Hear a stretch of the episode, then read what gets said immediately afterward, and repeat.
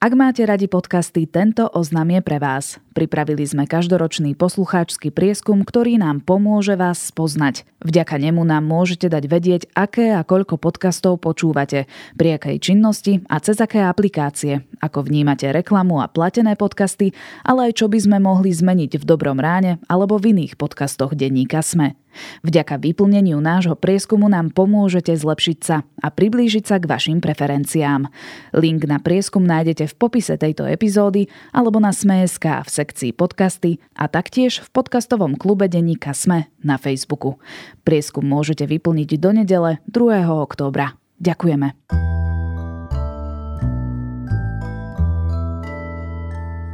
Strhávajú si šatky a pália ich, strihajú si vlasy, kričia smrť diktátorovi. Protesty v Iráne po úmrtí mladej kurtky naberajú na sile a dávajú konečne ženám hlas. Môžu tieto okolnosti zatriasť diktátorským islamským režimom? Je útorok, 17. septembra, meniny majú Ciprián a Damián. Bude oblačno až zamračené, na viacerých miestach dážď, teplota vystúpi na 13 až 19 stupňov. Počúvate Dobré ráno, denný podcast denníka ZME s Janou Maťkovou. Predstavujeme vám najvýkonnejšie auto, aké sme kedy vyrobili. Úplne novú Mazdu CX-60 plug-in hybrid s výkonom 327 koní a dojazdom 63 km v čisto elektrickom režime. Mazdu CX-60 sme stvorili v Japonsku, aby vám aj tie najmenšie detaily priniesli maximálny zážitok z jazdy. Presvedčte sa o tom na testovacej jazde, ktorú si už teraz môžete objednať u dílera Mazda. Často si zabúdate okuliare? Tak na ne zabudnite úplne. Objednajte sa u nás na najpresnejšiu laserovú operáciu očí iLasik a zbavte sa okuliarov raz a navždy. Rýchlo, bezbolestne a bezpečne. Doprajte svojim očiam profesionálnu starostlivosť s ľudským prístupom. Naše najmodernejšie laserové operácie očí zmenia váš pohľad na svet. Veselý, očná klinika tretej generácie. veselýok.com A teraz už krátky prehľad správ. Mimoriadna schôdza k odvolávaniu ministra Igora Matoviča sa uskutoční v stredu 28. septembra od 14. hodiny. Návrh na vyslovenie nedôvery ministrovi financií iniciovala SAS. Podpísalo ho 32 poslancov, vrátane poslancov Smeru. Smer avizoval, že odvolávanie podporí. Kočnerovmu advokátovi Markovi Parovi rozšírili obvinenie. Naka sa domnieva, že so skupinou okolo Bldera zasahoval do vyšetrovania Pavla Ruska v kauze údajnej objednávky vraždy Silvie Volcovej. Minister Lengvarský nevylúčil, že zvyšovanie platov pre zdravotníkov bude napokon výraznejšie. Záleží tiež od ministra financií. Lengvarský ráta so všetkými scenármi v súvislosti s výpovediami lekárov. Kolaps zdravotníctva vylúčil. Výťazom nedelnejších predčasných parlamentných volieb v Taliansku sa stal pravicový blok so zhruba 44% hlasov. Spomedzi strán pravicového bloku dostala najviac hlasov nacionalistická a krajne pravicová strana Bratia Talianska na čele s predsedníčkou Georgiou Meloniovou. Viac aktuálnych správ nájdete na Sme.sk alebo v mobilnej aplikácii Deníka Sme.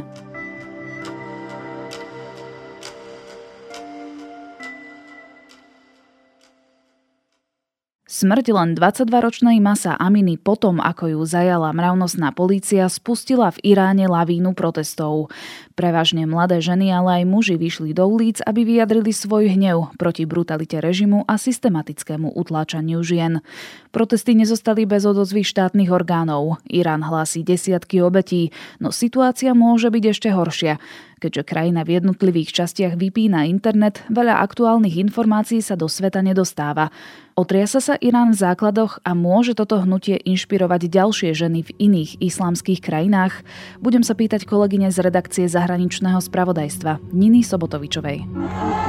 We turn now to deadly protests in Iran. People have taken to the streets following the death of a 22-year-old woman. Demonstrators angry over the death and police custody of a 22-year-old woman arrested arrested for allegedly not wearing her headscarf properly. And the regime is cracking down. Protesty v Iráne trvajú už vyše desiatich dní. Sú stále také masívne ako v prvých dňoch? Dá sa povedať, že áno, pretože jednak neutíchajú a zároveň vlastne sa rozhoreli v podstate vo väčšine z 31 iránskych provincií, kde sa stále protestuje, takže hovoríme o desiatkách miest, kde sú tie demonstrácie skutočne masové. A azda prvýkrát v modernej histórii Iránu sú v uliciach akože bohatí aj núdzni, osoby bez ohľadu na náboženské vyznanie alebo príslušnosť k etnickej menšine. Takže spoločne vlastne teraz protestujú Iránci, Kurdi aj Turci. A akože miestni, ktorí hovorili pre západné médiá, zdôrazňujú najmä to, že jedným z hesiel, ktoré demonstranti skandujú, je zvolanie od Tabrízu po Sanandaj, od Teheránu po Mašhad, čím vlastne ilustrujú, do akej výnimočnej miery sú v prípade týchto protestov zjednotení.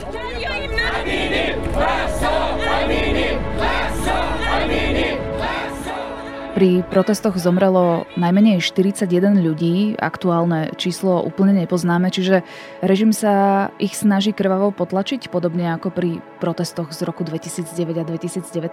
Many of people, they are getting killed in the middle of the streets in Iran. And there is no support, there is uh, no media coverage, they are defenseless, they are voiceless. Áno, v prípade iránskeho režimu je to bohužiaľ ako štandardná stratégia a iránske úrady skutočne hovoria hovoria už o desiatkách obetí. Podľa tých naposledy aktualizovaných dát ide o 41 mŕtvych a vysoké stovky zranených, ale teda ľudskoprávne organizácie upozorňujú na to, že to, ten, ten počet mŕtvych môže byť vyšší. A zároveň treba povedať, že tie obete na životoch nie sú iba z radou demonstrantov, po ktorých tí policajti a polovojenské jednotky strieľajú ostrou muníciou, ale vlastne väčšina miestnych, e, ktorá opisuje tie protesty pre zahraničných novinárov, sa zhoduje aj v tom, že tieto demonstrácie sú jednak najodvážnejšie, ale zároveň najzúrivejšie, aké v Iráne zažili. Takže treba povedať, že aj demonstranti už majú na svedomí životy niekoľkých členov tých polovojenských jednotiek. V podstate tie represie zo strany režimu oni tiež oplácajú násilím. A asi treba dodať, že Irán zjavne vníma tú silu týchto protestov aj tým, že napríklad vyplí internet. To je opäť e, ako stratégia proste represívnych diktátorských režimov. Nie je to prvýkrát, čo Irán takýmto spôsobom chce umlčať protestujúcich a v podstate tie výpadky už sú tak časté a to pripojenie je natoľko nespolahlivé, že tí ľudia sa často vlastne naozaj koordinujú až v tých uliciach, respektíve tie protesty nie sú úplne koordinované práve kvôli tomu, že demonstranti vlastne nemôžu nejakým spôsobom komunikovať na sociálnych sieťach. Ale napriek tomu, akým spôsobom sú limitovaní, tak sa tie videá z ulic dostávajú na sociálne siete. Často je to ex post po tom proteste, respektíve po tom najväčšom huriavku, ktorý sa na tom proteste odohrá, ale šíria sa, kolujú na sociálnych sieťach.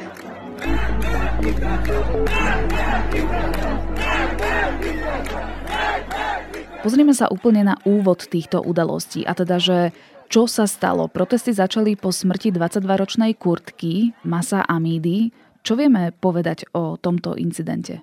22-ročná Mahsa Aminiová práve vystupovala z metra v Teheráne, keď si ju vyhliadla iránska mravnostná policia.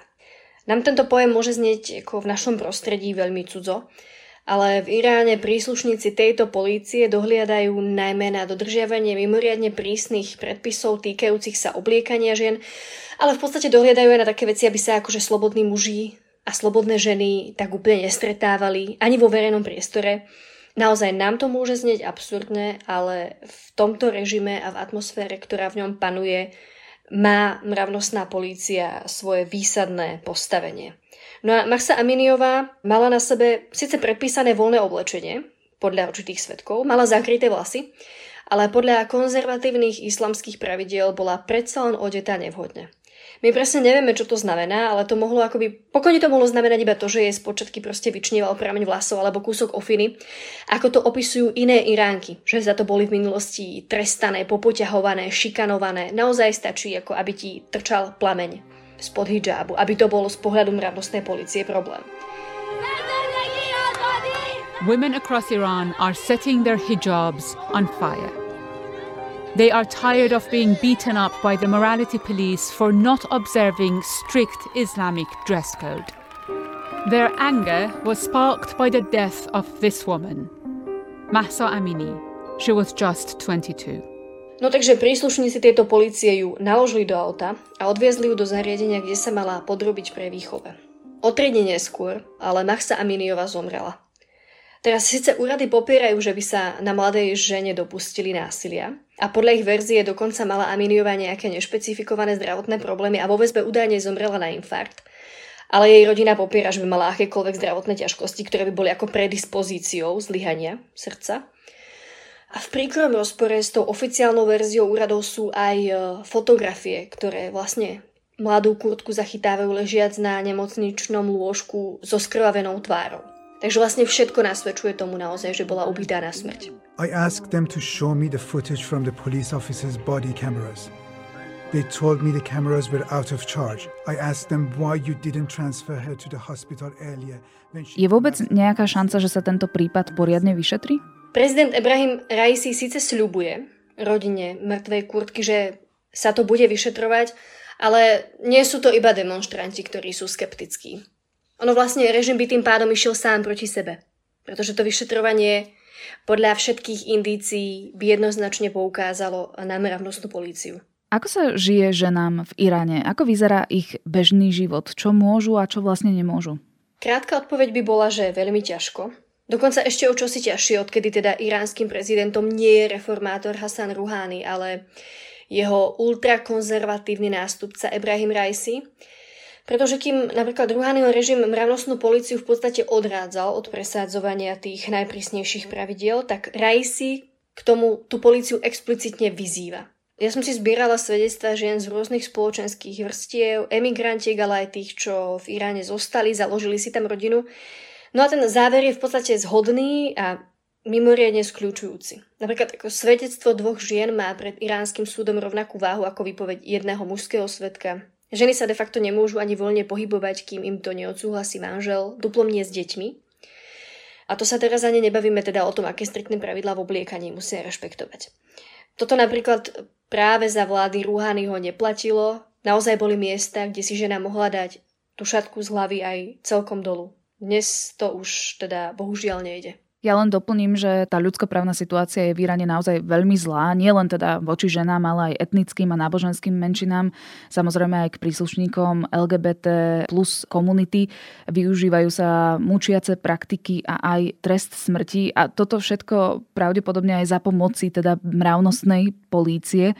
Mohlo by byť v diskusii práve jej zrušenie v kontexte týchto protestov? Myslím si, že zohľadom na súčasnú spoločenskú klímu v Iráne tomu nič nenasvedčuje. Tie protesty sú síce masové, sú naozaj, demonstranti sú mimoriadne húževnatí, až ako sme si povedali, že sú vlastne agresívni spätne voči, voči silovým zložkám tak režim je zvyknutý v prípade masových protestov v Iráne zasahovať veľmi krvavo. Boli sme toho svetkami v roku 2019, v roku 2017, v roku 2009.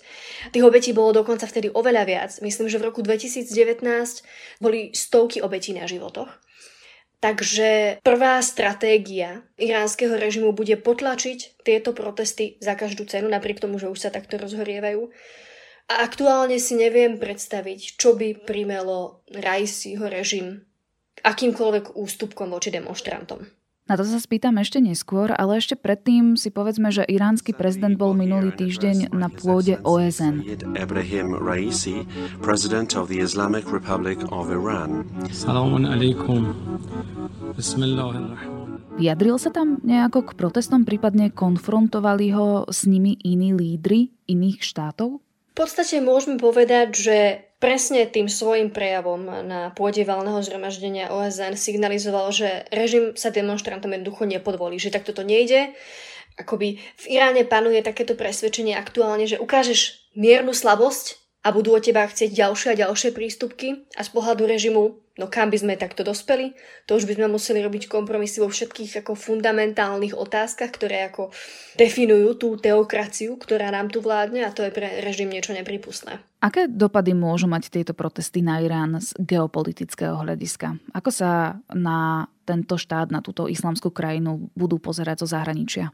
Irán je vlastne dlhodobo v medzinárodnej izolácii, rovnako do veľkej miery odstrihnutý od medzibankového systému SWIFT, dopadajú naň západné sankcie, takže povedzme v pozícii podobného vyvrheľa, akým je aktuálne Ruská federácia na čele s diktátorom Vladimírom Putinom.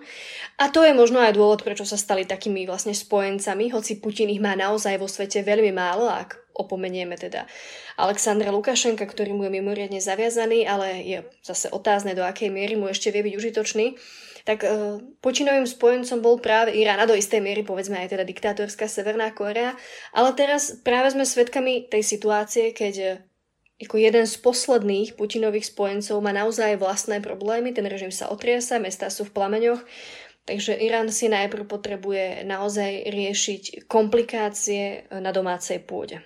My vidíme tie videá alebo fotografie, ktoré unikajú z Iránu, ako si ženy napríklad strihajú svoje dlhé krásne vlasy, prípadne ako pália šatky, ako volajú, protestujú potom, aby režim padol. I cut in my hair because uh, many of uh, my sister in Iran, they die maybe tomorrow because of hijab and I don't want it and I hate it and I don't want to follow this terrorist and dictator regime and I'm here to... Kam to celé smeruje? Sú tieto protesty priamým ohrozením režimu? Dá sa na to určite tak dívať, ale zasa za priame ohrozenie režimu sme mohli považovať aj tie protesty spred troch rokov a vidíme, že tie sa vtedy týkali zase ako skokového nárastu cien pohonných mod. A vidíme, že vtedy sa ten režim udržal, ale zasa treba zdôrazniť, že tá situácia je odlišná teraz v tom, čo sme si povedali na začiatku.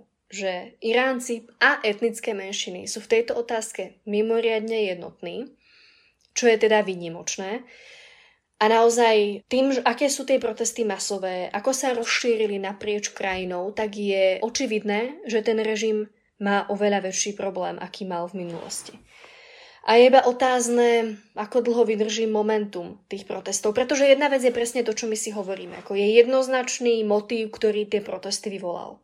Bola to násilná smrť mladej kurtky, ktorá sa neprevenila ničím iným, ako že jej trčal pravdepodobne nejaký prameň vlasov spod hijabu. Ale k tým protestom sa už pridávajú vlastne aj Iránci, ktorí sú frustrovaní dlhodobo a z iných vecí, z toho, aké majú nízke šance sa nejako presadiť na pracovnom trhu, z toho, ako je ich krajina izolovaná z pohľadu západu a to im nevyhovuje. Vôbec sa nemusíme tváriť, že Iránci sú amblok nejaký vehementne prozápadný, ale cítia, že nejaké možnosti sú im upierané. Rovnako cítia proste dopady ekonomickej krízy a tak nejak majú pocit, že tá ich krajina to v izolácii zvláda jednoducho ťažšie. Takže v tých uliciach je dosť možné, že ako to bude čoraz heterogénejšia skupina ľudí, kým doteraz naozaj to gros spočívalo v tom, že ženy sa búria proti extrémne striktným pravidlám obliekania, ktoré sú vymáhané takýmto brutálnym spôsobom. A po ich boku stoja teda mladí muži, najčastejšie naozaj je to proste tá mladá generácia, ktorá protestuje, ktorí volajú po zastavení tohto šialenstva spolu s nimi, ale je dosť možné, že sa k ním naozaj pripojí staršia generácia, ktorá má svoje frustrácie, ale rovnako z nich viní iránsky režim. Môžu iránske protesty vyvolať domino efekt a preniesť sa aj do iných islamských štátov? To je v tejto situácii podľa mňa ešte veľmi skoro hodnotiť. Najmä preto, že vlastne, ako sme si povedali, jednak v Iráne protestujú naozaj aj etnické menšiny, takže napríklad Turci, žijúci v Iráne, Kurdi, a tieto protesty sa rovnako konajú aj za hranicami Iránu a protestujú povedzme presne ako iránsky emigranti alebo proste sympatizanti s, s tým aktuálnym protestným hnutím, ale treba povedať, že napríklad v Turecku takéto pravidlá nie sú, hej, aby mali Turci dôvod protestovať proti niečomu takému. A v ostatných krajinách v tomto regióne zasa má ten režim naozaj ešte natoľko silné postavenie, že si neviem predstaviť, ako by sa museli iránske protesty vyvíjať, aby dokázali rozdúchať nepokoje aj v iných krajinách tohto regiónu. Skôr sa pýtam na to, že či to nebude motivačné práve pre ženy, ktoré v islamských krajinách žijú a ktoré práve spadajú pod takú kultúru, kde je dominanta mužov.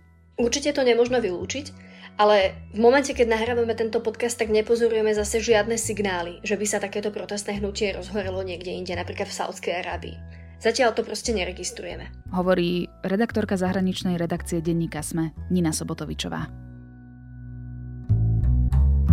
Predstavujeme vám T-Business Effect. Spojenie špičkových IT technológií a najširšieho týmu profesionálov, aby váš biznis mohol rásť. Pridajte sa k našim biznis zákazníkom a zažite T-Business Effect aj vy. Dnešný diel Dobrého rána vám prináša Telekom.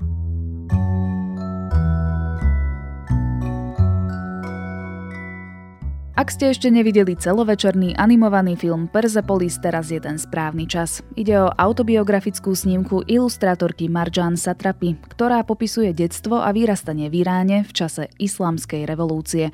Film bol natočený na základe jej komiksu, ktorý bol prvým iránskym komiksom vôbec. Je dostupný aj v Slovenčine, koncom oktobra vychádza vo vydavateľstve Brak a film nájdete v službe Amazon Prime Video. A máme pre vás aj nové podcasty. Novinka Vizita sa pozrie na zápal plúc, cestovateľský všesvet bude o Kambodži a pravidelná dávka pokračuje s čítaním knihy o zmysle života. Na dnes je to všetko. Počúvali ste Dobré ráno, denný podcast denníka ZME s Janou Maťkovou. Do počutia opäť zajtra.